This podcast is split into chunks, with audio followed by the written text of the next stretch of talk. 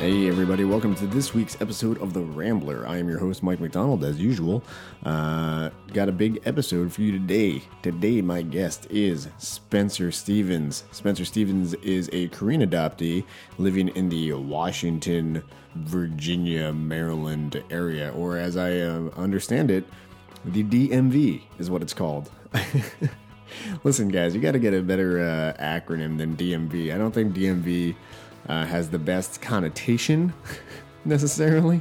When people think DMV, they don't think, oh, yeah, that's someplace I totally want to live outside of the, that area. I think people think of terrible bureaucracy the epitome. So maybe it's appropriate. Maybe it's appropriate that uh, that it's titled the DMV, being that it is the center of American bureaucracy in that area. Anyways, we have a lot to talk about with uh, with Spencer. All right, he and I uh, talk about uh, his service uh, to this country, as well as uh, the, the the conversation took place the day after they went to lobby Congress. Speaking of bureaucracy, to pass the Adoptee Citizenship Act, the Adoption Citizenship Act. If you don't know much about it, you're definitely going to want to listen to this episode. Basically, what it comes down to is people who were adopted to America uh, a- after 1983, which is covered under the Child Citizenship Act, uh, signed in 2001, I believe,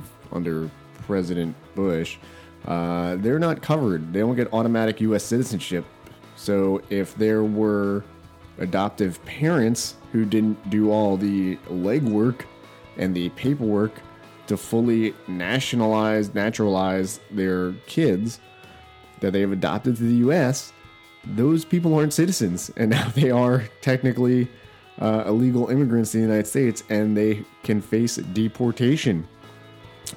Um, and they can't receive benefits of being a U.S. citizen.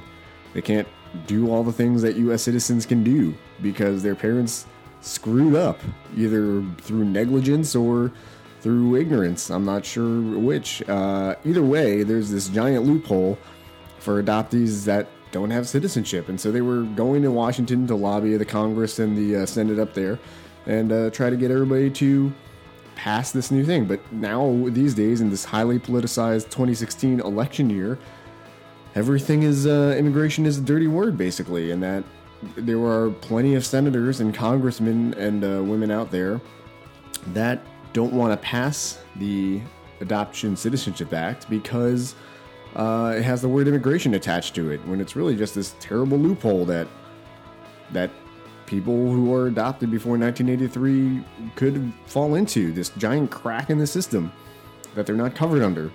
Uh, so th- we talk a lot about that. I'm not trying to get too political uh, in in general. You know how this show is, but uh, it is something that is a problem within the community, the adoption community, that does need to be covered. And I'm glad that there's people out there that are working on solving that issue.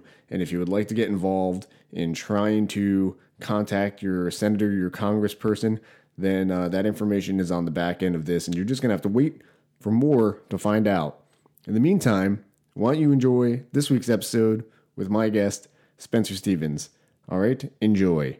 Enjoy.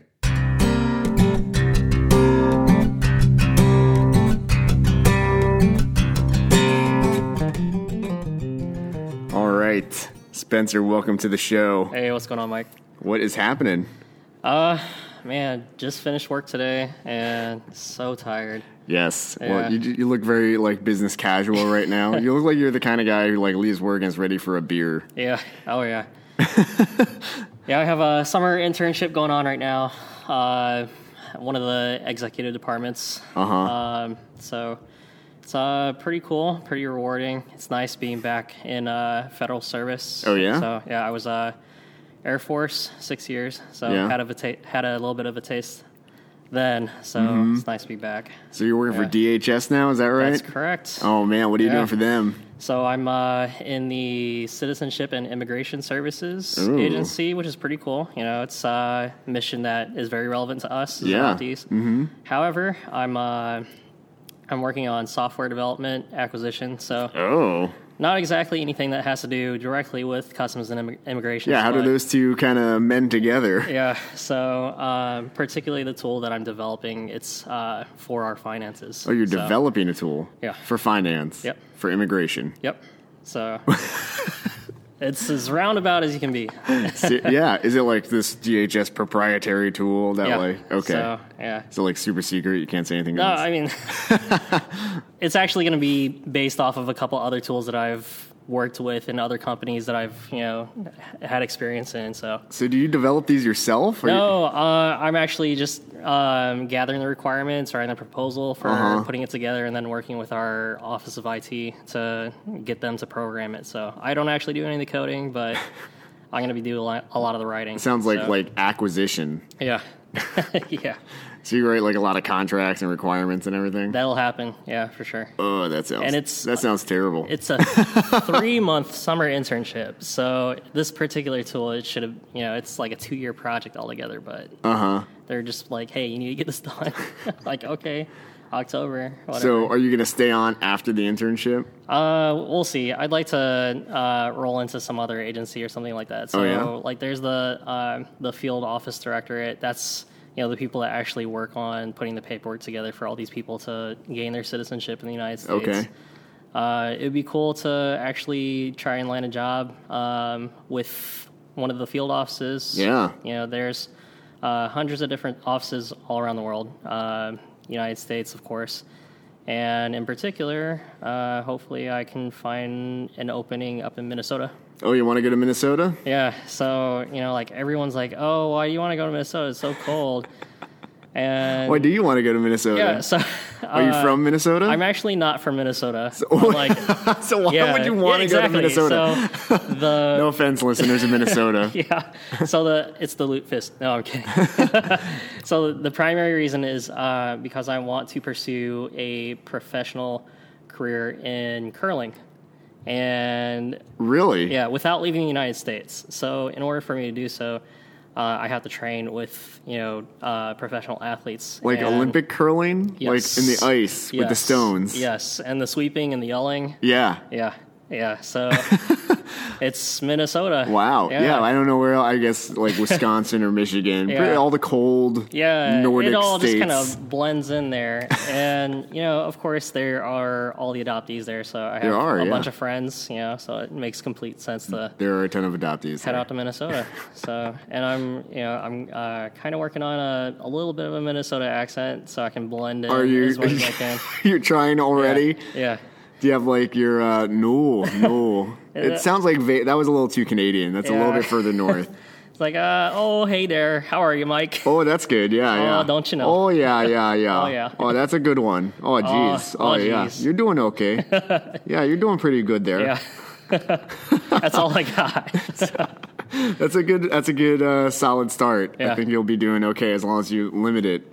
Yeah, that's that's it. Like everyone's gonna be like, "Oh, you're so good," and I'm not gonna say another word after that. I, I have seen that uh, the new Viking Stadium is supposed to be very nice. yeah, yeah. I just saw an image today. I said that actually looks pretty legit. Looking forward to checking that out whenever I'm there. So. Sure. Yeah. You're gonna be like a Twins fan. You're gonna go full on in. Uh, mm, I don't know about the Twins. Oh no! You know, I'm actually diehard Cardinals fan. Oh really? Yeah, grew up in St. Louis. So, Okay, so you grew up in Missouri then. Yeah. Well, I mean, technically Southern Illinois, but anytime I tell somebody I'm from Illinois, they're like, "Oh, Chicago, right?" I'm like, "No, it's No, not." no, yeah, it's way like, south. It's like New York City and New York State. You know, like, Sure, yeah. yeah, yeah, It's completely different country. So, Okay. Yeah.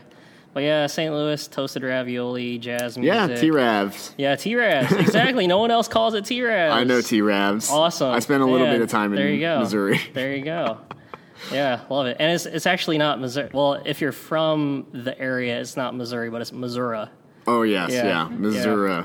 But I don't. I I don't think I have any listeners in Missouri. I might have one or two, so I'm not going to get called out on it. Well, You can call me yeah, out on it. no, I I have a whole bunch of friends, Korean adoptee friends out there. So I'll be Really? like, hey, listen to this. It's the Rambler. Well, now we're you talking ha- about now they have to. Yeah, we're talking about Missouri, and they're like, oh, Missouri, and then none of them are actually from there, so they're from all over the other. What are they doing there? They're Just hanging out? Yeah, Going to like WashU Uh, yeah, and, WashU, and I don't know. They just moved there for whatever and reason. I uh, don't know Webster why. University. What else is out there? uh, St. Louis University, Uh-huh, yeah. um, Mizzou. Mizzou, yeah. John Hamm went to Mizzou. yeah. Uh, that's about it, man. Not Yeah. much out there. Yeah, well, they got the Budweiser. Uh, that's the head of Yeah, Bud, yeah, right? yeah. Which is now owned by uh, a, a Dutch company or Yeah, a German I- company. One- German one, of company, those. yeah, yeah, something. The Europeans are going to yeah. get pissed. They're going to be like, what? "You can't tell the difference still." And like, I don't know. We were talking about that One yesterday. of those, yeah, one of those countries. One of the yeah. vaguely European countries. Yeah, so I apologize to my friends in advance who are from Europe, and you know I, I see you at the the ICA or any of these other gatherings.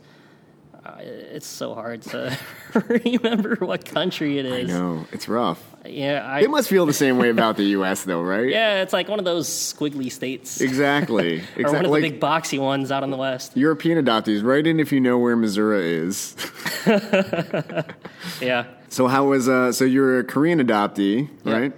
Uh, where were you born? so I was born in Seoul. Uh, I do believe it was maybe like uh, 10, 15 minutes away from Gangnam, so Oh, you know, nice. a little bit of Gangnam style there. Yeah. Uh, spent three months there in foster care. Directly after I was born, I was relinquished at the hospital. And uh, then I was adopted into a family. Uh, they're in Southern Illinois. Mm-hmm. Uh, grew up there for 19 years. Uh, had a had a younger brother too, four and a half years younger, and he was adopted from Busan. Oh, really? Yeah, so had a Korean brother. It's pretty cool. And then uh, Had you still don't have him? yeah, he's he's still out there. he's he's doing still, his yeah, thing. yeah, he's doing his thing out in St. Louis. Oh, he's out in St. Louis still. Yeah, yeah. So uh, I go home, see them, you know, every once in a while. Yeah? And uh, age of 19, uh, I decided to pick up and join the Air Force.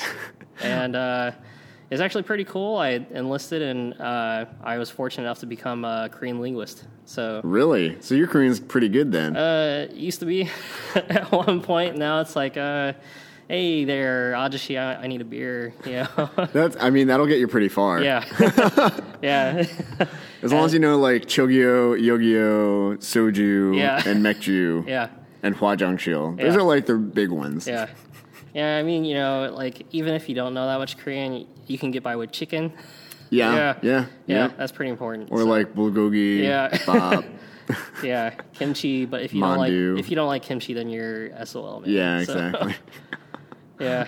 Well, good man. How was growing up in uh, Southern Illinois? Uh, eh, it's all right. I mean, there wasn't a whole lot of diversity, even you know for uh, for anybody like not white at all, like Mm-hmm. black or Hispanic. We I could count on both hands how many uh, like how many of- minorities, yeah, or minorities, people of color. yeah, that I graduated with in high school. Even though uh, How big was your high school class? my my class was actually uh, pretty big. I think we had uh, I think we had about five hundred. that, wow, yeah, that's Yeah. significant. Yeah, but I mean, even still, like uh, as far as minorities go, y- you could count on both hands how many were in the class. Yeah.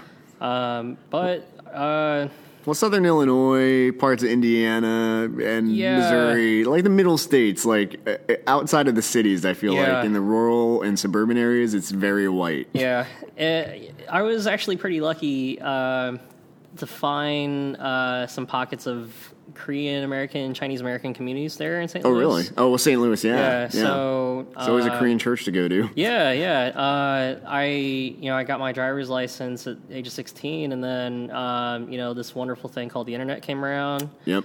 and uh, Zanga. Zanga, I had a Yeah. Zanga. yeah. So, What was your screen name? Was it something awesome? Oh man, I can't even remember. It's so Aw, long come ago. on. I, uh, I is is years ago. Did you have a real sweet AOL screen name too? yeah, man. ASL. but yeah, I, uh, ASL, Oh, yeah. Get on the chat room. Yeah. ASL. I found uh, a couple Korean Americans that use Zanga in St. Louis, and they're like, "Hey, come out to our church." And so, Oh, nice, yeah. Like I drive around checking out these churches and the like the grocery stores and stuff, and then.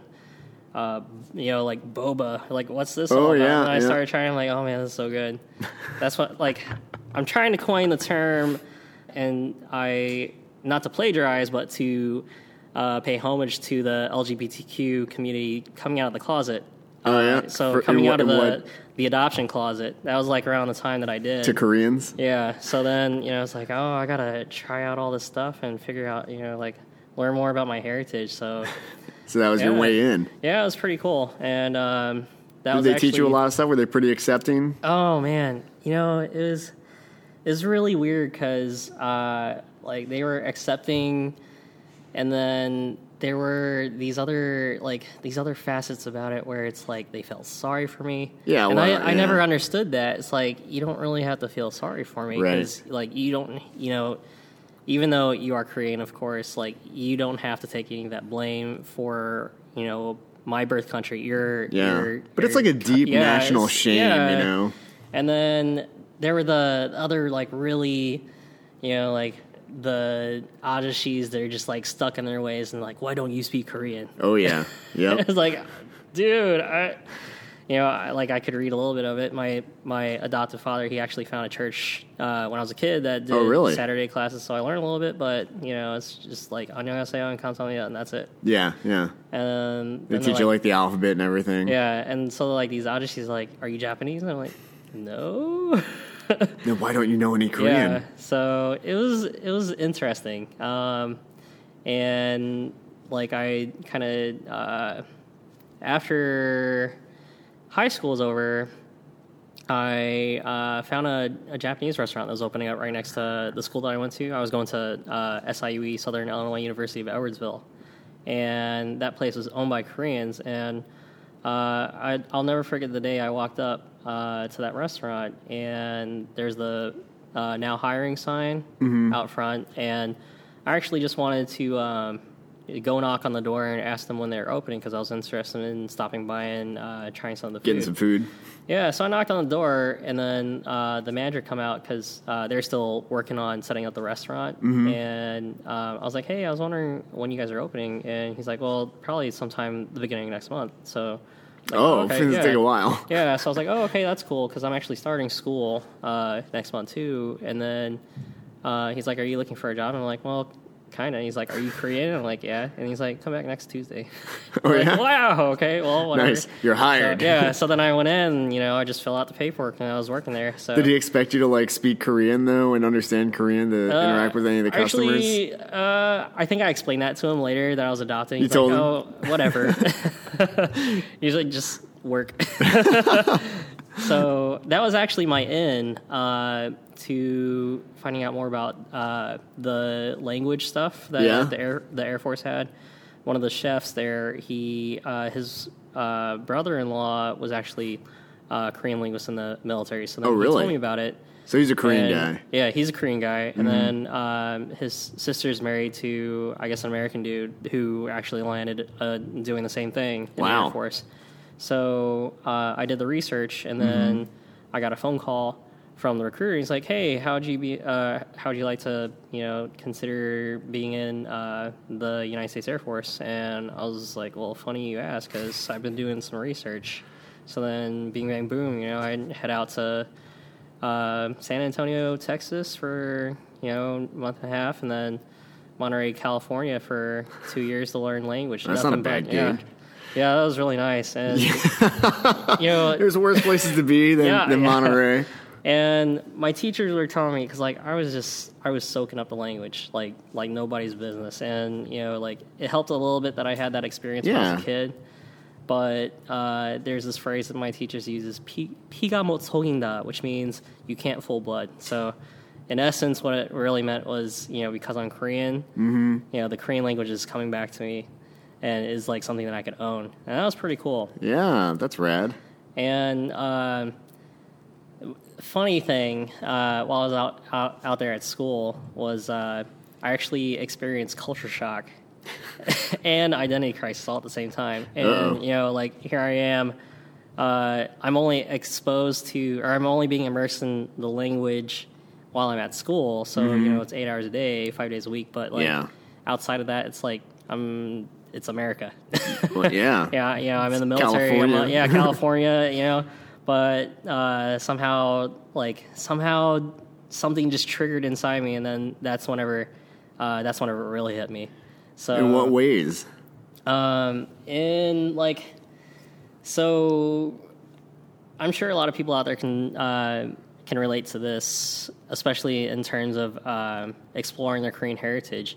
It's sort of like swinging a pendulum. So you kind of start, um, you know, for for the most part, most of us they start on one side where it's completely American, completely assimilated to American society, and on the other side it's like as Korean as we can possibly be, po- possibly be in terms of reclamation of our heritage. Yeah. So while I was in that language class and just kind of interacting with these teachers and exploring more about Korean culture, society, history, and my own identity, um, that pendulum swung from being American completely to as far as I can go to being reclaimed as a Korean. and that's whenever it, it really hit me that, like, oh my God, this is so scary. Yeah? And then, uh, What was scary about that? it's just like this is you know this is part of who i am part of who i can reclaim and this is another perspective that i can have on this world as a korean american or as a korean person who can speak the language and navigate life Yeah. with, with through the korean language so Was It it, was- like eye opening to you? Like all of a sudden Yeah. you could read all this stuff and understand everything? and I mean, even there, I remember there's one question I asked one of my teachers because um, I was just kind of I wanted to understand how it was that um, Korean people thought, like the voice of their mind. Hmm. So I asked I asked my teacher, and I um, this is actually not in any literature that I've ever read. Uh, but she she told me that the voice of her mind actually comes from her heart, rather than in between her ears and behind her eyes, like in you know in her head. Right. And that was actually mind boggling to me because you know it's like when I think to myself, I hear that voice you know in my head and not in my heart. And the funny thing is, in the Korean language, the the word for mind also shares the word and the meaning for heart too, mom. So like that that co- that really changed my perspective on the way that Korean people have you know this this mindset, how they how they view the world, and how um, you know how they formulate their thoughts because it it doesn't come from you know in in their skull. It actually comes from their heart, which you know that it like it took me a little while to kind of figure out for myself how exactly I could integrate that into my own perspective of, of the world. And, um, you know, fast forward a couple years, 2009, I'm uh, here in Maryland. And then uh, I found out about the goal for a trip home on Uh-huh. Facebook. And then I'm like, hey, sure, why not? You know, like I, uh, I'm free from tech school. I can take leave. Uh, why not try it out? You know, two weeks vacation, go to Korea. Yeah. So then I head over there, and then you know, like a lot of people, uh, well, not a lot of people. There's there are a handful of individuals that went on the same trip, and Mm-hmm. um, you know, it, they were just having sensory overload. yeah. you it's know? it's pretty intense the Yeah. first time you go over there. Yeah, like all the sights and the smells and the tastes and Yeah. everything. And like here I am, you know, like after having been in school for so long and having been able to uh, reclaim that piece of my myself as Mm-hmm. a Korean, I went over to Korea and it's like, hey, what's up? you say it prepared you pretty good yeah, then. yeah. So like I was just like going off on my own, you know, during our free time.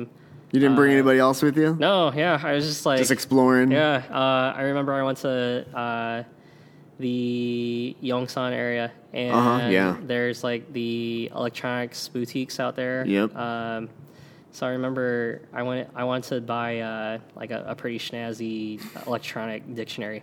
Oh yeah, So, yeah. They got like a million of those. Oh yeah, I went to one of those places and uh, I was talking to the dude um, who was running that little shop there, and like, hey, so uh, you know, I'm looking for this, this, and this. You know, describing Mm-hmm. to him like the kind of things that I wanted in a dictionary, and you know, we were just having run run of the mill conversation, like, hey, you know, I'm from uh, I live in the United States. This is my first time being back since I was adopted. he's like, oh, that's cool. Well, welcome back. You know, he's he's really welcoming. That's a cool reaction. Yeah, yeah. yeah, And then like I don't think I've ever gotten that when I lived there. yeah.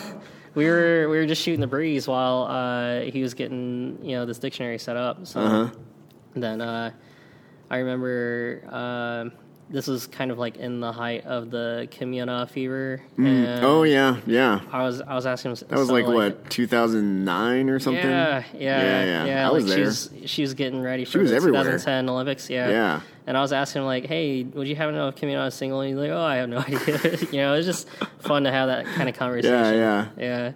So yeah, it was a lot of fun. Uh, just going to Korea and hanging out with other adoptees for the first time, like as someone who's finally come out of the closet fully, you know, Yeah. having that self awareness of being a Korean adoptee and wanting to explore that narrative. Well, was that the first time you were ever involved with any like adoptee activities or anything like that? It sounds like your dad So, was trying to get you yeah, involved with some Korean culture um, stuff.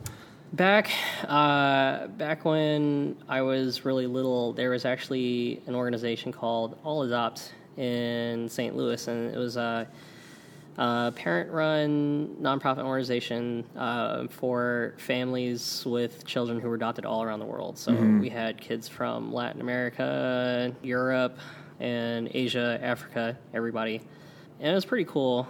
But and then also there was uh, the Korean American community there in St. Louis. They also had these picnics um, during the summer, but uh, I remember like just not being interested in it altogether. I'm like, I just want to stay home, you know, play with friends at home, and Yeah. play Nintendo, Sure. ride my bike, you know, What all the age- normal. what age things. was this at? This is like I was like four or five. Oh, yeah? yeah. And then like the the language stuff came around nine or ten. Uh, which was pretty cool, but the, the class discontinued because there wasn't enough interest. Oh So, no. Yeah, like I could have stayed in a little bit longer, but um, they, they ended up Mm-hmm. discontinuing. Did you try to study on your own after that a little bit, or you're uh, No, just like, "Ah, Uh, I I'm was done? like, yeah, whatever. So, I got bare nine year old stuff to do. yeah. And then the first time I actually went uh, on my own to anything adoption related was in 2007. There was uh, a mini gathering up in San Francisco with Yeah. uh, AKA AKSF, yeah.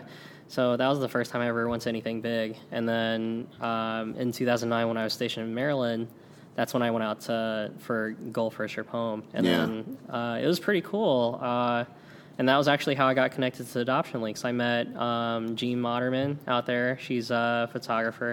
Cool. And um, she was uh, she was working on one of her projects there.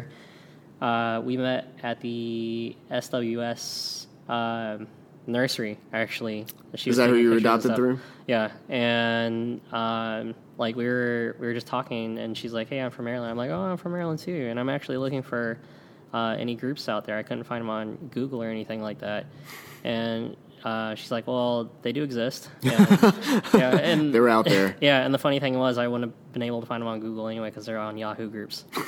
Whatever.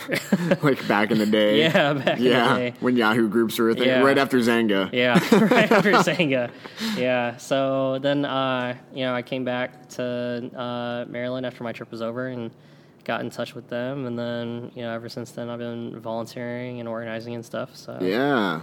yeah, it's That's pretty awesome. Cool. Yeah. Wait, so when did you move to Maryland? So uh, I So you're in moved- Monterey. You go to Yeah. language school. And then after I finish language school, I uh, I do a follow up course in uh, San Angelo, Texas, for six months. So Okay, so you moved to Texas. yeah, I'm back in Texas for six months, and you know if you don't know where San Jan- San Angelo is, you just throw a dart at a dartboard of Texas, and as close to center as you can get, that's where it is. So then I uh, got stationed in, in Maryland, uh, 2008. Oh, okay. Yeah, and then 2009. That's when I went to Korea. And I So you served start my- work as a linguist in Maryland yeah. then. yeah. Okay. And then got uh, I, I served the rest of my time uh, until Independence Day 2012. That was actually the day I separated. it. Oh yeah? uh, Yeah, it's pretty bittersweet. Uh, yeah, it's an appropriate day, too. At least they give you Independence Day. fireworks. Yeah, for sure.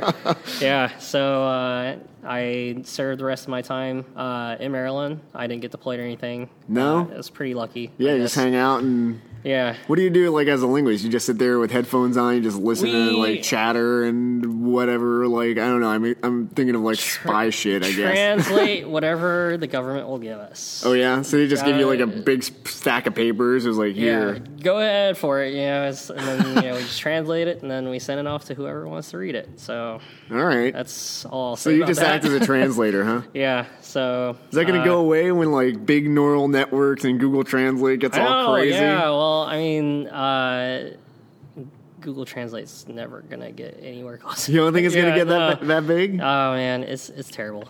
well, I know it's I know it's Yeah. terrible. uh, I don't know. We'll see. There's that that cool gadget where you stick that The plug in your babble. I saw ear. that. Yeah. Is it the babble fish thing? I, don't- I don't know what it was. Uh, That's what it's called. Or I something don't know. Like that. That's what it's called in Guardian. Uh, not, what am I thinking of? Hitchhiker's Guide to the Galaxy. Yeah, yeah. The Oh, other man. Galaxy movie. Yeah. That's not Galaxy Quest. so yeah, like nothing will ever beat a human operator in, in my Yeah, In you don't my think opinion, so? in I my don't know, man. Watson. So- Watson's coming. yeah. We'll see. We'll see. A couple decades, I guess. One day the robots are gonna take over. You're Yeah. gonna regret saying that. They're gonna be like, oh "Oh, man. think we're not good enough, huh?" yeah, but then I'll be, you know, I'll be living underground with that, you know, the the guerrilla groups and stuff. You Yeah, know, and the planning. Matrix. yeah. Planning the uh, takeover. yeah. Oh man.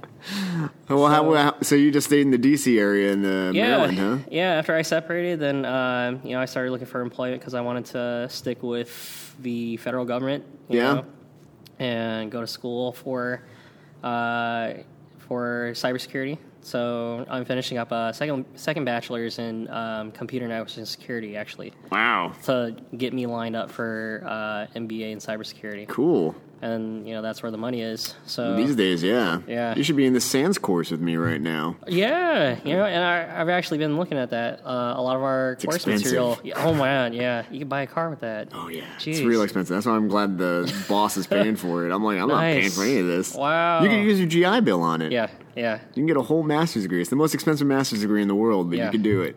Oh my god, yeah. Like a, a lot of our supplemental course materials from from Sands Institute. Oh so, yeah. yeah. It's. I mean, It's they're good good, stuff. courses, but it's Yeah. just like this so expensive. is expensive, man. I'm glad I'm Yeah. not footing the bill for this. I know. It's like, oh man. But Well, hey, Uncle Sam will do it. for sure. Yeah. So. Do you still have your GI Bill? Yeah, still working on it. So Yeah. got some time left on it. It's Nice. pretty nice. Yeah, so going to school, going to work, Yep. all that kind of stuff, and then trying to move out to Minnesota for curling.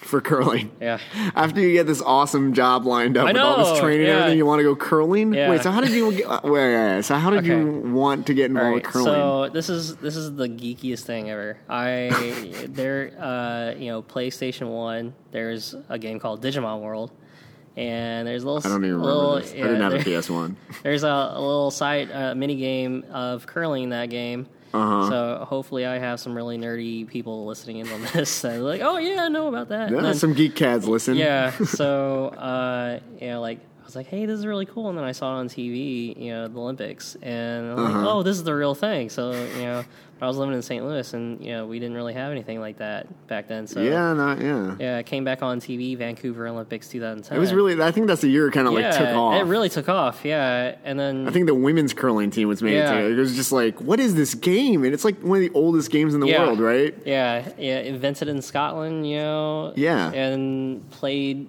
heavily in Canada, like it's like it's bowling here Yeah. in the United States. So you know, it's like this is really cool. And then you know, I'm here in the DC area, so I'm like, hey, you know, there's absolutely everything here in DC. So I There, just there, yeah. did a quick Google shir- search, and lo and behold, it was there in Maryland. So then I joined up, and I've been doing it for five years now. So, Oh, yeah? yeah. Wow. So this is Yeah. like no new interest. This goes back way far. Oh yeah, yeah, and you know, like I, uh, I'm, I don't know, I'm one of those weird people that are into really niche sports. So That's like, a niche sport. I mean, Yeah. how high is the competition for curling in the states? so in the states, it's it's kind of it's interesting. Like we, uh, you know, there are a whole bunch of old farts up in the northern coun- or country, northern states that do it, Like you know. Minnesota? Yeah, like Minnesota, you know, Wisconsin. Uh-huh. So, you know, they've been doing it for years. And then you get all these, you know, young hipsters that are like, oh, hey, let's do this before it gets cool, even though it's already cool because it's on ice, you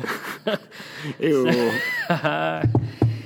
nice. so uh, there's, you know, it's taken off uh, with this new generation of Really? young curlers. Yeah, because, like, everyone's like, oh, this is so cool, you know?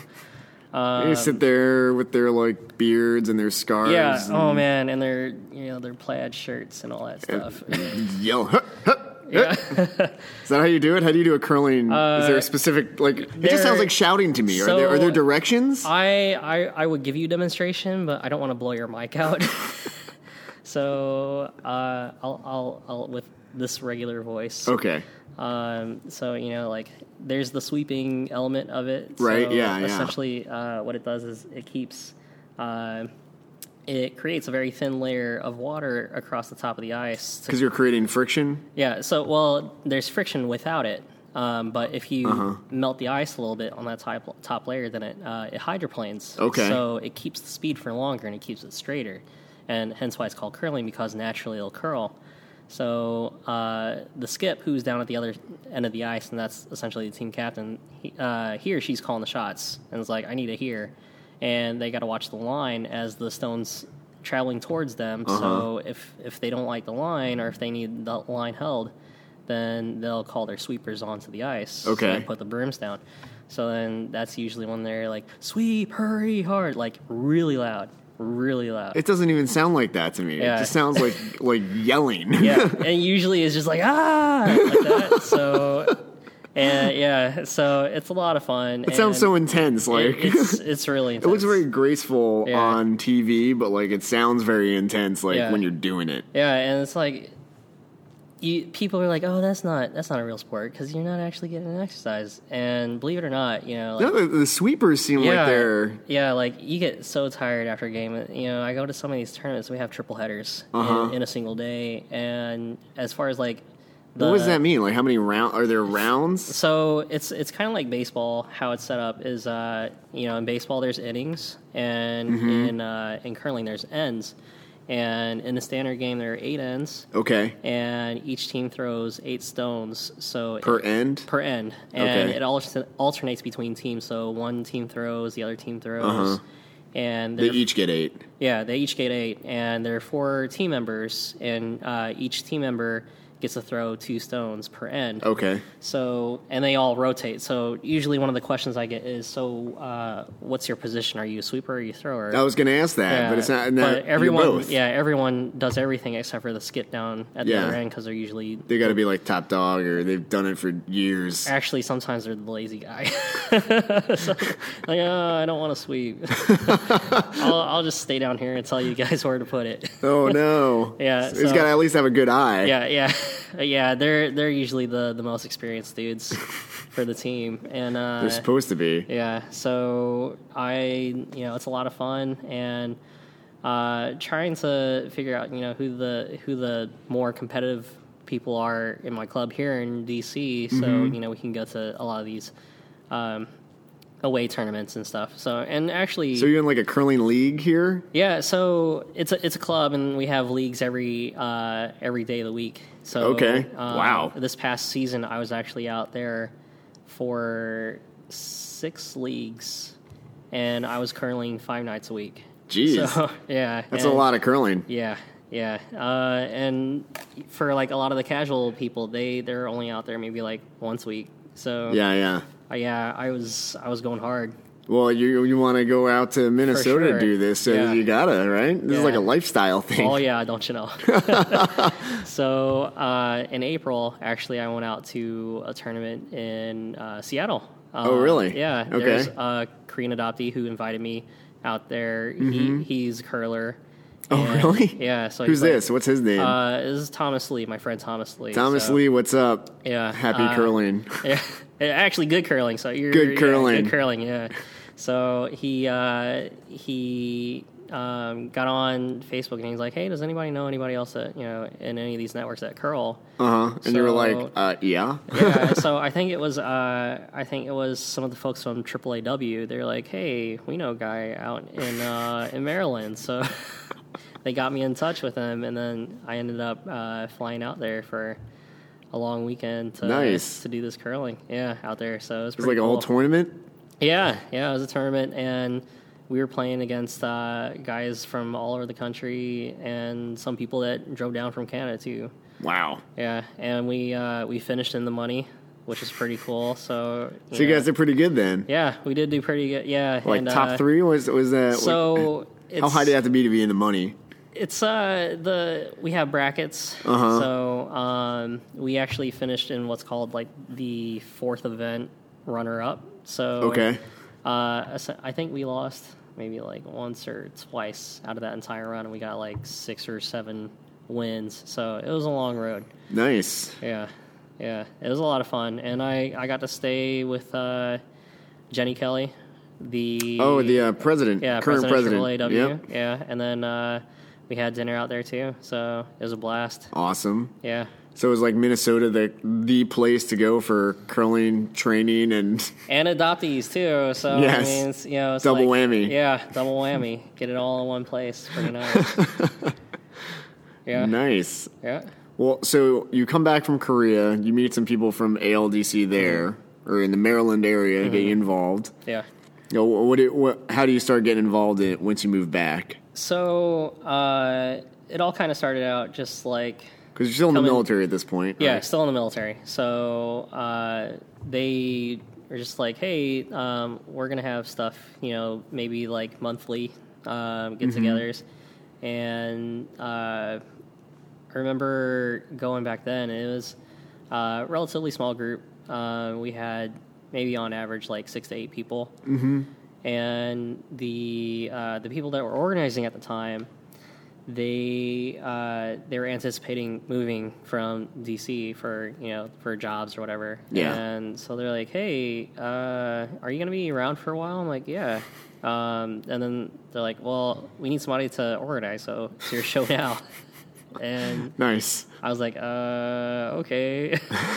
so it was Here's the bag. yeah, it, it was hold kind this. of it was kind of trial by fire, and um, I had a lot of help along the way, Mm-hmm. and then uh, we got the orna- organization to grow uh, considerably since then. Um, Well, how'd you do that? Just consistency, just or yeah, uh, you know, consistency, like keeping up the activities, and then um, having a pretty, uh, pretty regular, pretty active uh, online presence too. Mm-hmm.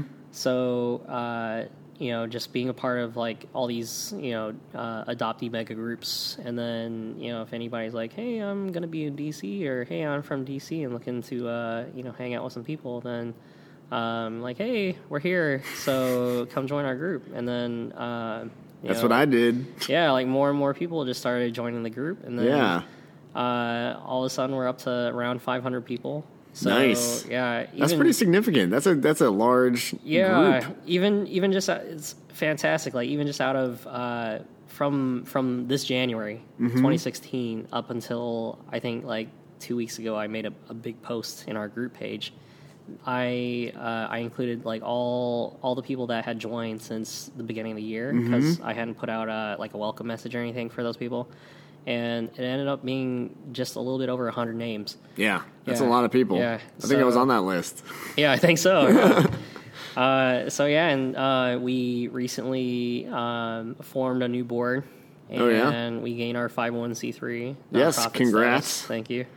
So, uh, and then I finally stepped down uh, as president, and then stepped down from the board After so- all this hard work, after Yeah. building it up like uh, see from ya, eight guys. to Yeah. five hundred and five hundred one c three status. yeah so i mean like i i can't i can't claim any credit on the 501c3 stuff because like i had uh, a lot of other guys work on that so Sure, but I mean, you know, Right. you were the you're the president, right? yeah so You've ascended to the presidency, so you're responsible for the organization. yeah and uh, so now like it's all in others hands and so get to see uh, get to see the ship sail with Yeah. another captain so very happy about that And on a high note, yeah yeah so um, so now Trish is the sitting president, or co- Oh. is she coming onto the board? So we're actually, uh, yeah, Trish is there on the board, and then we have uh, several others. I'm um, Other candidates? trying to convince Wendy to come on the board,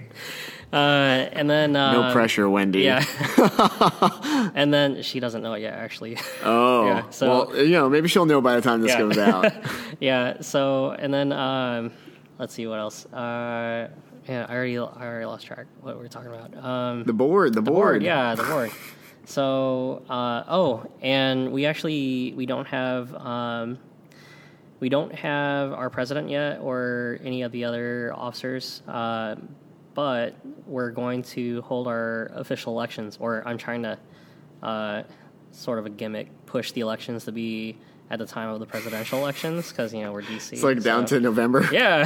so, and uh, as far as our. Well, I hope uh, they have their campaigns ready. Yeah. our, uh, our anniversary is also in November, too. Oh, well, there you This go. will be our Cool. 14th. Yeah, this will be our 14th, and then next year. Are you guys going to have a big party? We're uh, it's in the works. I'm trying to you know get the the wheel spinning for that. Yeah. I'll a come big down for 15. that. Yeah. That'd be awesome. Yeah, so that'd be a lot of fun. Yep. and it's nice because it's it's uh it's on an off year where we're not sharing an anniversary with all these other people like they are this year. Yeah. Yeah, so you have uh, uh, New York and Yep. Mm-hmm. Seattle and s- correct me if I'm wrong, all these European countries, Sweden. Sweden. Yeah. I know. I made the mistake of saying like Denmark, last Denmark. time, and somebody was like, uh, "We are not the same country." And I was like, "I no, I, I, I was just I'm confused. I was confused about which group it was doing, but Sweden, it's the Yeah. Sweden group. Sorry, Sweden. I don't think I have any listeners in Sweden. Denmark, I do. Denmark, yeah, yeah. So, yeah, it's nice. We have uh, we'll have the stage for next year, and we're actually gonna um, we're gonna try to have the anniversary maybe in April, so people can come and enjoy the cherry blossoms as well. That'd So, be nice. Yeah, yeah, yeah. And the weather is much more. Um, I'd say hospitable in April Versus November? maybe? Versus November, yeah. November's all right. It Yeah. depends sometimes. Sometimes it's like really cold here, Yeah, and other it's- times it's not. It's so weird this year. I mean, Last year was like really warm. Yeah, man, it's so like the weather here. It's crazy. I mean, like it, you know, anybody that's not here on the East Coast, or well, I mean, even the, the American Midwest, really. What's everywhere? Yeah, it's like you remember that time that David Bowie died, and then all of a sudden we get like 15 feet of snow everywhere. I don't know if those two things were related, but yeah, I remember both those Yeah. things. or that, or that time that Prince died, and we had like a month of rain, Purple rain. purple rain. Yeah, no, actually, I was here for the Cherry Blossom 10 mile, and it like was a torrential downpour with Yeah. 50 mile an hour gusts like the night before. oh my god, yeah, it is awful. I was It's like, crazy I, I weather. still haven't seen the damn cherry blossoms here like in bloom because Yeah. it's always been like something like that. So it's the cherry blossoms are they're really temperamental. You, you like They you just are, gotta- and they're like yeah. single use. They're Yeah. on or they're gone. Yeah, so I mean, you only get like maybe three good solid days out of it. Yeah. and you really have to pay attention because like in March, it'll just be cold, cold, cold, and then like one day of being warm, and then all of a sudden the cherry blossoms are like boom. Yeah. they're there. Yep. It's like trying to eat an avocado. you know, it's like you buy it at the store and then you like gotta wait until it's a little soft and then all of a sudden it's like, all right, it's ready to eat, and then you wait wait another day, then it's like really gross. Ugh. yeah. So yeah, and what's really tough is whenever because you know we have the uh, the street festival here in DC, so. You know, big festival, lots of vendors and performances and stuff, and they block out the street usually and it's it's tough because like you know if the the cherry blossoms line up at the same weekend as the festival then it's like you got millions of Yeah. tourists just descending on dc and it's it's so it's so hard just to get around like it's like get out of my way you know just like whenever you're on the escalator walk on the left stay on the right how hard is that You No, know, people but- don't understand that. yeah They don't get it. yeah, and it's like even even now, you know, in the summer, it's like you get you get all these school trips, and they're like all these kids just running around. Damn kids. Oh my god, it's terrible. You know, though, eh, so that doesn't like the uh, the walking stuff doesn't bother me. You know, especially being from New York, you get tourists all the time, like all year Mm-hmm. Yeah. round, just like that. Uh, I find it more offensive when I'm actually down visiting like the mall and stuff, Mm-hmm. and I'm at the Vietnam Veterans Memorial Mm-hmm. or the Korean War Veteran Memorial. And um, you see these kids like taking selfies there. I'm like, Yeah. what the hell are Yeah. you doing? What? It's- what is this? It's so disrespectful. You know, this is not the time for Snapchat, kids. yeah. You're you're there to honor you know Yeah. these you know, the people who had sacrificed their lives for Mm-hmm. for these events in American history. Right. and you know it's like even uh, I remember going up to uh, New York City whenever Ground Zero was still. Mm-hmm. Yeah. Uh, it was still you know Just a bulldozers hole in the were out ground. there, Yeah. And it was actually it was the quietest place in the entire city. Yeah. um, and you know everybody respected that. And it's you know it's it's kind of at this point, uh, yeah. Every once in a while, you get some rambunctious tourists down here in DC.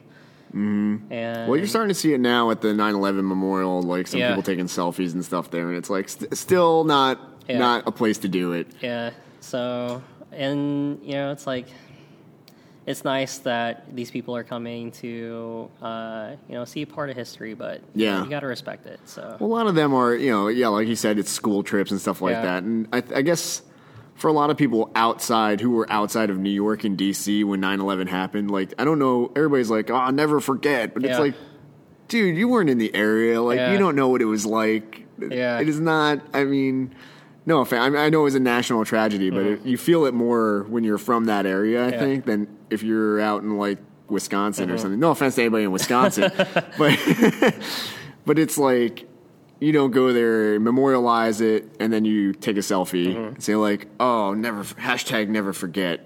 I'm, Yeah. I'm at the 9/11 memorial.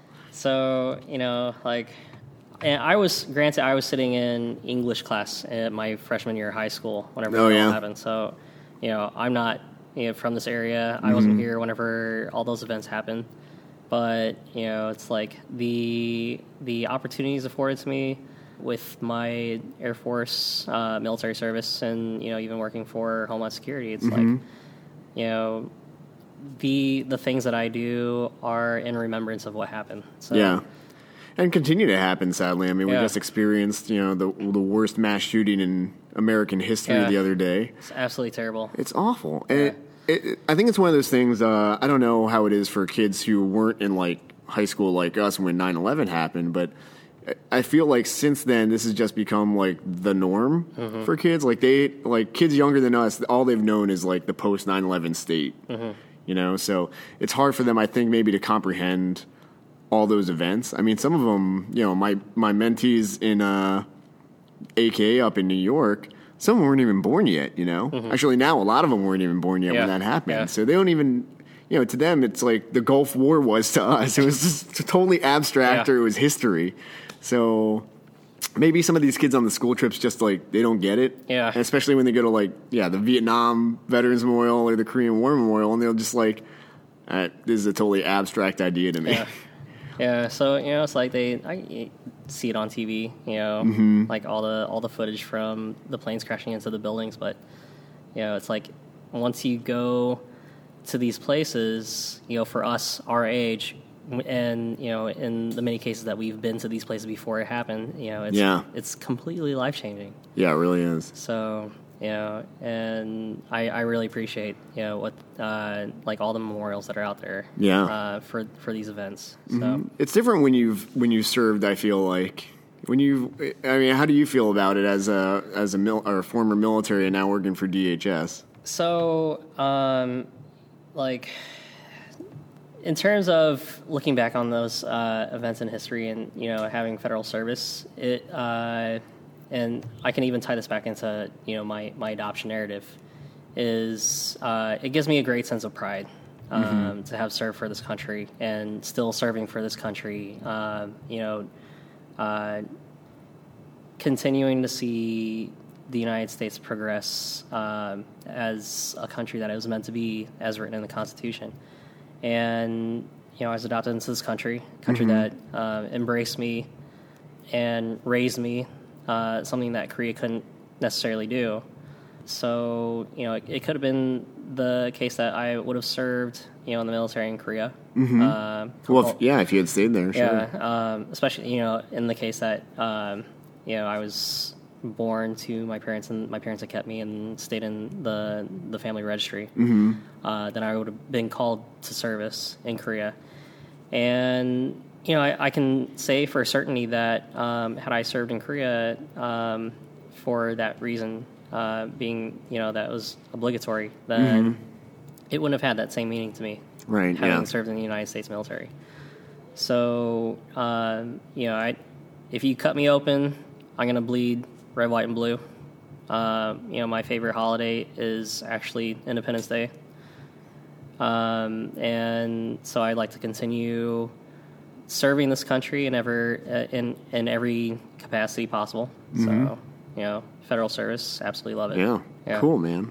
Yeah. Do you feel like there are a lot of Korean adoptees or adoptees in general serving in the government? I So- feel like there are Yeah, and actually, uh, you know, for among- similar reasons. among all the many groups out there on Facebook, we have uh, a group for military and um, and government service. Yeah. So it's a nice place to to network. Um, and you know, if anybody has like you know all those random questions about uh, all these things that are available to us, or like, hey, what's going on with this uh, particular policy, or um, you know, like people can ask questions and stuff. Network. Uh, it's really nice. Um, so there, you know, there's a pretty good number of adoptees out there who are uh, are serving this country in um, either civilian or military, and I think that's you know absolutely wonderful. Um, and it's pretty cool to you know share that sense of pride um, in this country together with other people who uh, were also adopted from Korea. You know, I, I can't say for sure that you know all the other adoptees out there in the United States uh, feel the same way, or for whoever else was adopted to other countries if they feel the same way about their countries. But it's uh, it gives me a sense of home. It gives me it gives me a sense of who I am as uh, you know in terms of uh, nationality Mm-hmm. and pride. So that's something that I hope to reflect on the children that I plan to have one day. Um, that they can you know see the flag on the pole and think to themselves too that they're proud Americans as well. And Minnesotans. And Minnesotans. And Oh, yeah. curlers. Oh, yeah. and St. Louis Cardinals fans. I Oh man, I don't know. There are gonna be twins fans. don't know. We'll see.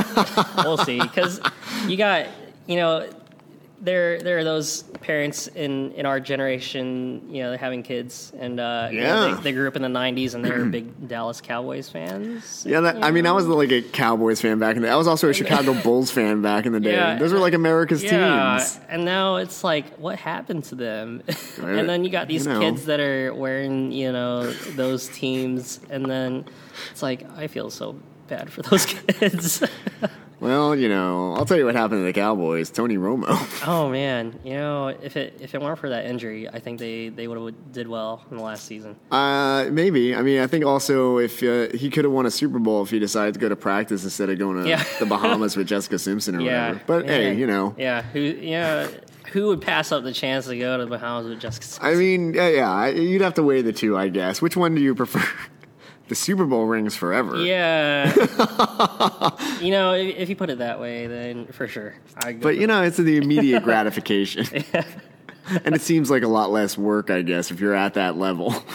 Oh man, yeah, because you know he's, he's a star sure, star quarterback. quarterback. So yeah. it's like, oh, I'm already here. What else do I have to do? I don't have Yeah. to practice.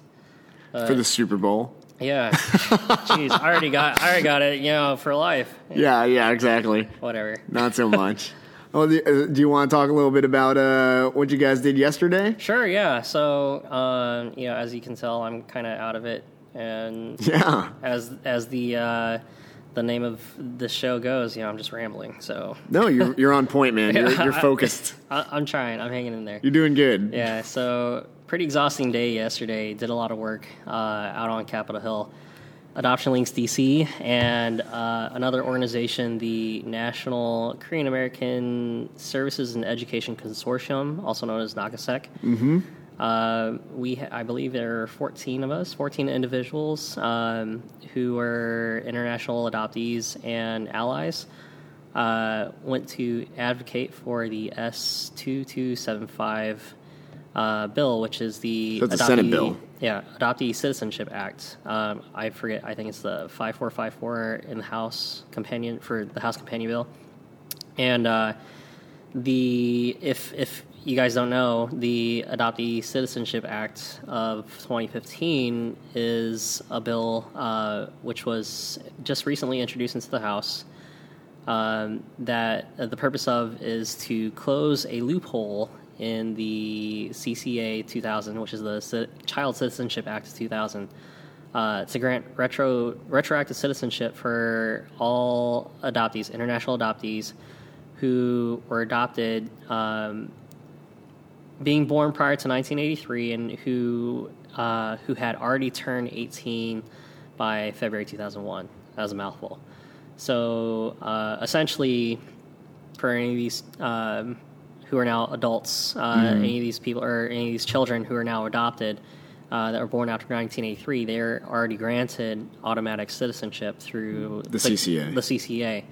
Uh, however, there, as to our estimates, uh, tens of thousands of individuals in the United States who, either through neglect or simply not knowing, um, the parents didn't uh, naturalize these children whenever they were adopted.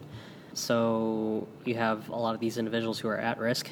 Um, for not being able to go about their daily lives as you know functioning members of society, Mm-hmm. uh, being able to uh, get a driver's license or passport, apply for jobs, or Yeah, a lot of them don't even find out until they're Yeah. like until way they old. yeah, you know, trying to it's- travel outside the country. It's like, oh no, you're Yeah. an illegal immigrant. It's like, yeah. no, I'm not. yeah, so you know, it's like some of these people, you know, they they want to do these things, these normal things that every single American can do, mm-hmm.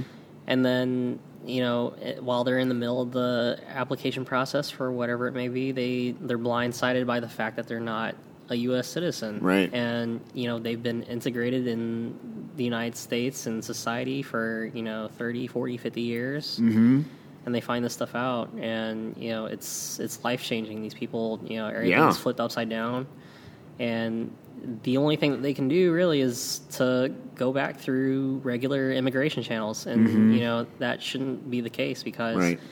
you know they were adopted into this country to U.S. citizen parents, and uh, you know, of course, it's at no fault of their own that uh, they were adopted. Um, so it's it's essentially not the case that it's uh, a, of willful and intentful immigration on their part. Yeah. So, uh, and it was under the premise that they would gain U.S. citizenship as becoming part of these families. Mm-hmm. However, uh, you know, essentially due to lack of information and communication, there were you know thousands of these adoptees from all over the world Right. who just fell through the cracks. So uh, this is something that we're trying to fix um, by advocating on Capitol Hill and uh, out of two separate visits, being yesterday and then one happening in April, uh, we've I believe we visited This past April or this coming this April? past this past okay. April. Yeah, we visited uh, I think more than like forty five offices of uh, U.S. legislators. Went to the hill. Yeah. So, and I've I've been at both days of action, and Mm-hmm. like we've signed letters, uh, done phone call drives. Mm-hmm.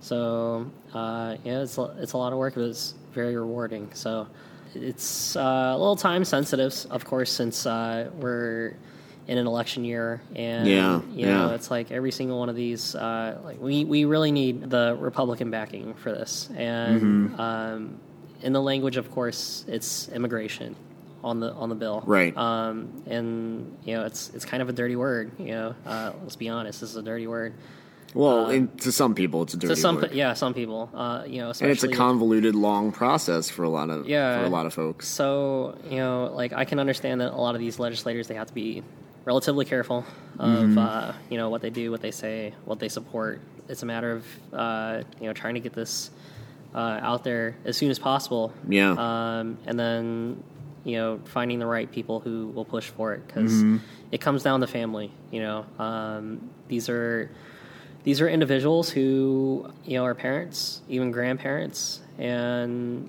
maybe one day they can isil will just come knock on their door and be like hey we got to deport you so you know and, and they they have no idea you know like what what happened um, there's little they can do to fix it except for you know a couple months or maybe even years process of going back through to uh, to get their naturalization on their own Yeah.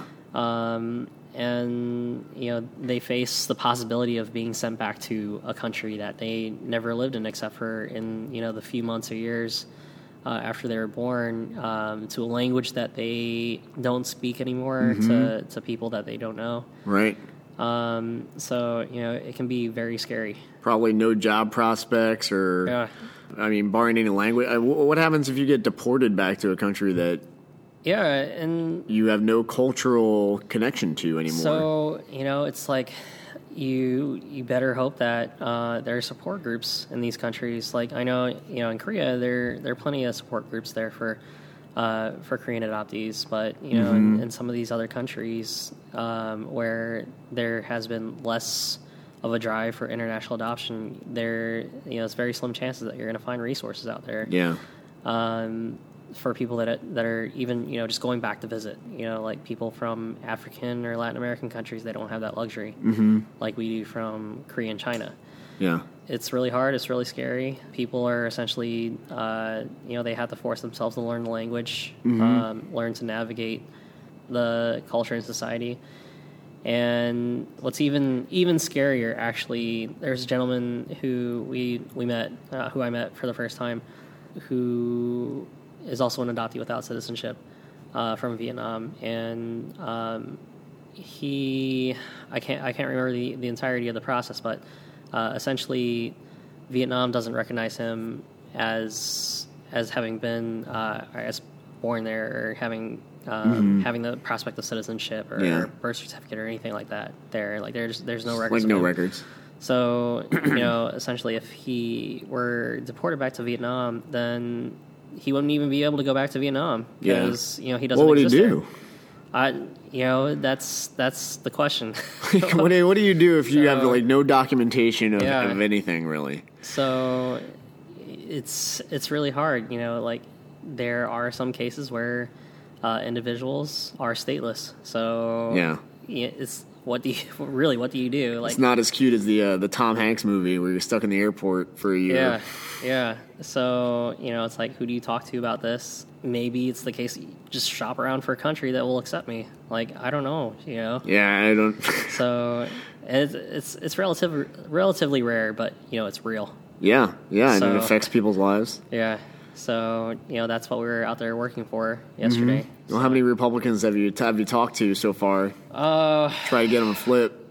man. Um, yesterday, uh, for my visits, I think I talked to four Republicans, or at least visited the offices of four. No, five, five offices. Out of how many? Um, and I, I, I don't know which. Uh, I'd have to have the, the the papers in front of me with uh, who's already supporting. Yeah, Um, but of course, like we have we have so many Democrats that you know throw their support behind it are already Yeah, yeah. co-sponsoring, but we need to balance it. So there needs to be more Republican signatories on it. yeah, uh, And one of the cool things, actually, we stopped by the last office we stopped by yesterday was uh, uh, Arizona Senator John McCain. uh huh. Did His you meet him? office. Uh, no, he was. He, I, I think he was on a trip um, at the time. Uh, so we met with one of his staffers, and it, it's so cool. Like, so I try to s- uh, stay up and up on like who amongst the like the celebrity world has adopted or is adopted. Mm-hmm. So uh, I, I was actually surprised. I had no idea that the McCain's had adopted uh, a daughter from Bangladesh. Oh, really? Yeah, and she, um, uh, I believe she's 25 now. So, um, Uh-huh. Where's born- she- where's born she in living? 91. No idea. No idea. DC, you should get her in. I Oh, yeah. Get her in Adoption Lease DC, get her on the Rambler. Yeah, yeah. I'll That'd be interview cool. you. I'll Yeah. interview McCain. yeah. So, um, like, I had no idea that uh, the McCain's had uh, an international adoption. Yeah. And um, so, like, that was really cool. And then, of course, like, even though I'm a registered Democrat, I'll, I'll go ahead and put that out there. Um, I I do like John McCain because of his military service, of course. And then uh, I'm also a huge fan of the A-10 Warthog. So, you know, Air Force. yeah, that's actually the background of my my phone. Oh, yeah. A10 Warhawk. Yeah. So like all the work that John McCain has done, like I I essentially gushed over it to the the staffer and like please tell him that I I really you know appreciate his work. So she's like, yeah, I will. Did you tell him that you were military too? Yeah, yeah, Yeah? So yeah, um, so hopefully that'll carry a little bit. Yeah, there, I gotta carry a you little bit know. of weight. Uh, but yeah, we uh, we talked to the staffer. You didn't tell her you were a Democrat, did you? No. no. Uh, so you know, we, we pitched the bill, Yeah. and we're pretty optimistic. You know, it's something that you know John McCain would seem like you know he he would uh, support, Be open to, And then sure. If not, then we'll try to track Cindy McCain down and be like, "Hey, Cindy McCain, try and get your husband, to, you know, s- Sure, yeah. sign off on this." And I'm sure she would. She How is uh? Well, how did they get the original CCA passed? Have you guys You know, looked into all it's- that? As far as I understand, it um, it was actually uh, put in the works by people who worked on the hill. Oh, Uh, really? Yeah. So these were um, these were particular individuals who uh, were already in the legislative process Mm-hmm. uh, or related to the legislative process, and they were um, they were adoptive parents as well. So that's why that's why you have the uh, the arbitrary date of uh, February 2001 as the cutoff date, mm-hmm. because um, these particular individuals who uh, put the law together, they um, it was in consideration of the children that they had. Yeah, yeah. Um, so they, they didn't take into consideration of you know the individuals that were already out there um, who had already been adopted since Mm-hmm. Yeah, you yeah. know the the fifties. right. So Since the beginning. yeah. So you know, just like out of uh, you know clerical error, essentially, um, you know there are these tens of thousands of individuals that were left out. So um, it, it'd be cool if we could like track down all these original people and be like, hey, Yeah. you know, we we also need support from you guys. Try to since lobby uh, President Bush. I don't know what Yeah. he's doing. He's, the living life original- on the ranch. He's the man. original signatory, right? The guy Yeah. who signed it into law. See what Yeah. he's doing. Be like, hey, you know, there's a loophole you missed. Oh, And you know what's funny is there. I, I could go- I could go down to Midland, Texas, or Midland, Odessa. That's where the ranch is, right? The Oh, Bush yeah? Ranch. I don't know. Uh, I, when I when I was stationed in San Angelo, Texas, um, I met uh, I met a Korean adoptee on MySpace. Actually, oh, this Yeah, is like yeah, right yeah. after Zanga days, Yeah, before yeah. Yahoo groups. yeah, and um, and so I went out to go uh, visit her in, in Midland, Odessa, Uh-huh. and it's just like the most random place that you could ever meet an adoptee because like uh, it's a really small town, really small town, Yeah, I can imagine. and uh, so I I could just be like call her up and be like, hey, can you run over to your n- neighbor's house because it's such a small town, you probably live right next door to them, and just be like, hey, can you, uh, Mister Bush, can you? You you just sign this? Yeah. Or lobby for us. Dude, Yeah. that could be a powerful Republican Oh, voice, yeah. too. Yeah. Yeah. It's going to find. Yeah, Just be so- like, you know, Jesus was an adoptee or something like that. Moses, he was adopted. Yeah, he was adopted. Moses yeah. was adopted. Well, that turned out okay. yeah. That's what you gotta do. Yeah. I'd be like, you know, Steve Jobs is adopted. You got There you your go. cell phone from Yeah, him. that's right. You know? Yeah. Just list a bunch of like famous adoptees. Yeah. There you go. Toby Dawson. Yeah. Hey, Toby, Uh, if you want to come on the show. who was it? There was a there was a man, there was a president that was adopted too. Who? Um, I think Oh. it was Ford. I think it was Ford.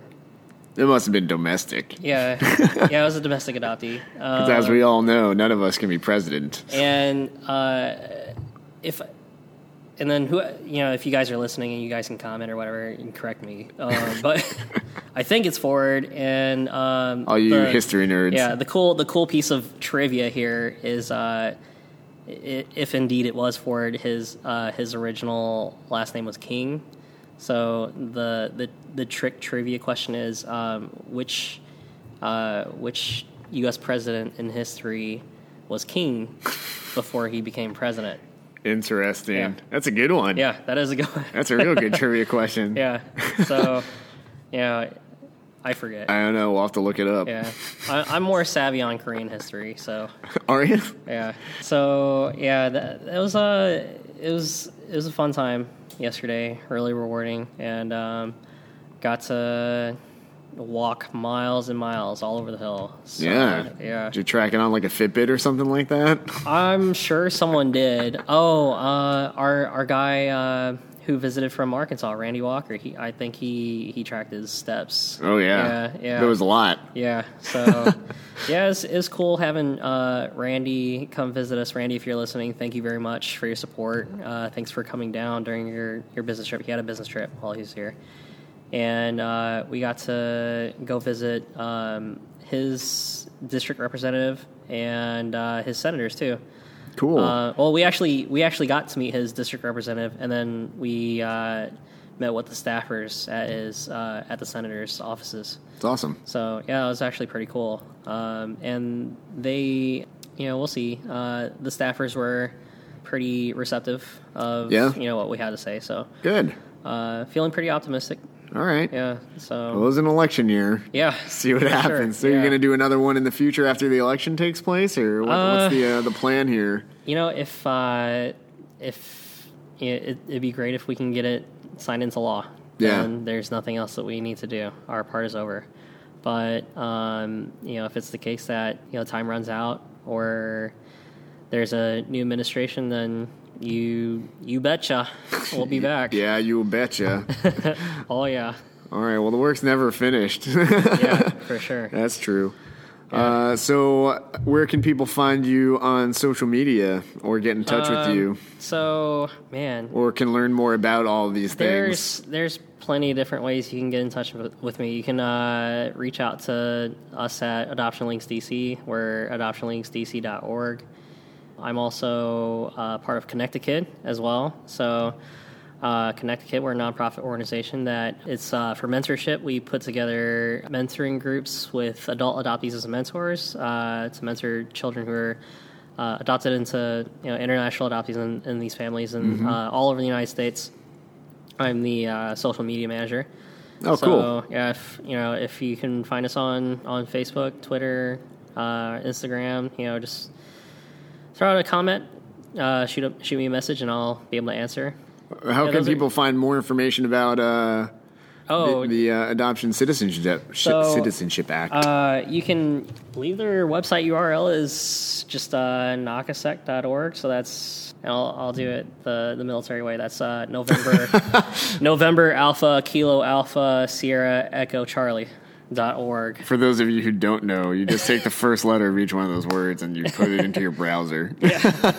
Uh, and then you can you can learn more about the uh, the ACA. We would definitely appreciate it um, now, especially since we had our second day of action. If you could uh, reach out to your senators and representatives, um, either through letter or phone call, and just be like, "Hey, I'm one of your constituents, and I support this bill, and I really would appreciate it if you would support it as well." Is there a script that they are to follow when they say Yeah, this and so- tell people about it? Um, you know, you can uh, just reach out to the um, info email there on the website, and then we'll send you the the script for the the phone calls and the letter template. All you have to do is just plug in your uh, your senator or representative's name, and then sign on the bottom, and then you know look up the uh, the mailing address, and then just mail it in. So it's pretty simple. Nice.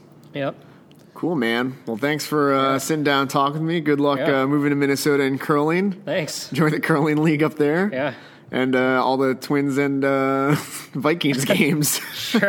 and the ice. oh yeah. I'll And then bet you. everything on a stick. Well, they have a pretty good state fair up there, too. Nice. You'll That's what get I a heard, chance. yeah. They have, like, I think it's the second biggest, biggest next to Texas, I believe. cool. Looking forward Everything to is on that. a stick. Nice. You'll enjoy it. All right. Thanks. all man. right, man. Thanks.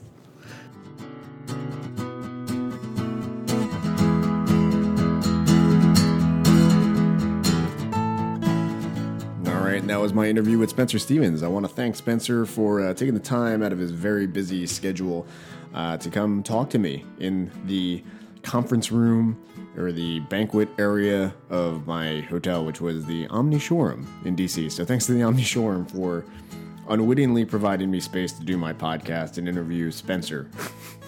he's a great guy, isn't he? He's, he's, he's- that guy is very well connected in the adoptee community and the adoptee world. So uh, pay attention to him because, uh, especially when he goes to Minnesota, the, the quote land of a gazillion adoptees up there, because he's going to be a future curling star and going to be networking a lot with, I'm sure, many more adoptees of all types and shapes and sizes and experiences.